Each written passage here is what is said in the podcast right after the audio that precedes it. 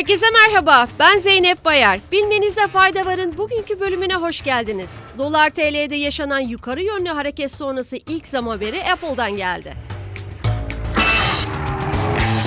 Üç gün önce Türkiye'deki fiyatlarına zam yapan Apple, dolar TL'nin rekor kırmasını takiben ürünlerinde yeni fiyat artışları yaptı. Bir ay içerisinde hayata geçirilen 3. zam sonrası iPhone 14 Pro Max'in fiyatı 76.499 TL'ye yükseldi. Öte yandan 3 hafta içerisindeki toplam zam oranı ise %30'u buldu.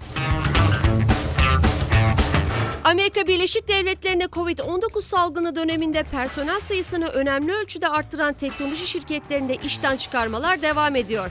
Sırada bu konuya ilişkin açıklama yapan Reddit'ten bir haberimiz var. Sosyal medya platformu Reddit çalışanlarının yaklaşık %5'ini işten çıkarma kararı aldığını duyurdu.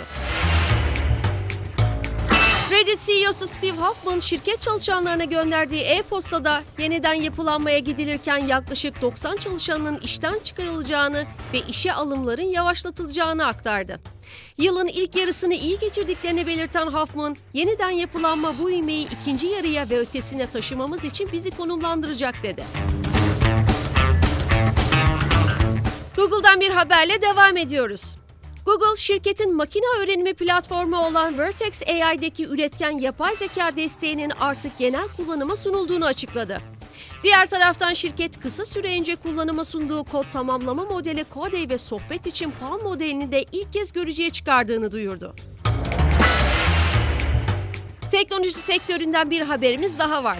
The Wall Street Journal, Netflix'in ardından Amazon Prime'ın da içeriklere reklam getirmeyi planladığını bildirdi.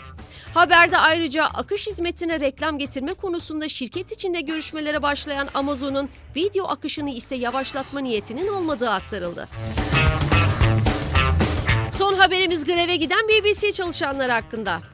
İngiltere'de Ulusal Gazeteciler Sendikası üyesi olan bin BBC radyo çalışanı kurumun yayınların sürelerini azaltma kararını protesto ederek 48 saatliğine greve gitti.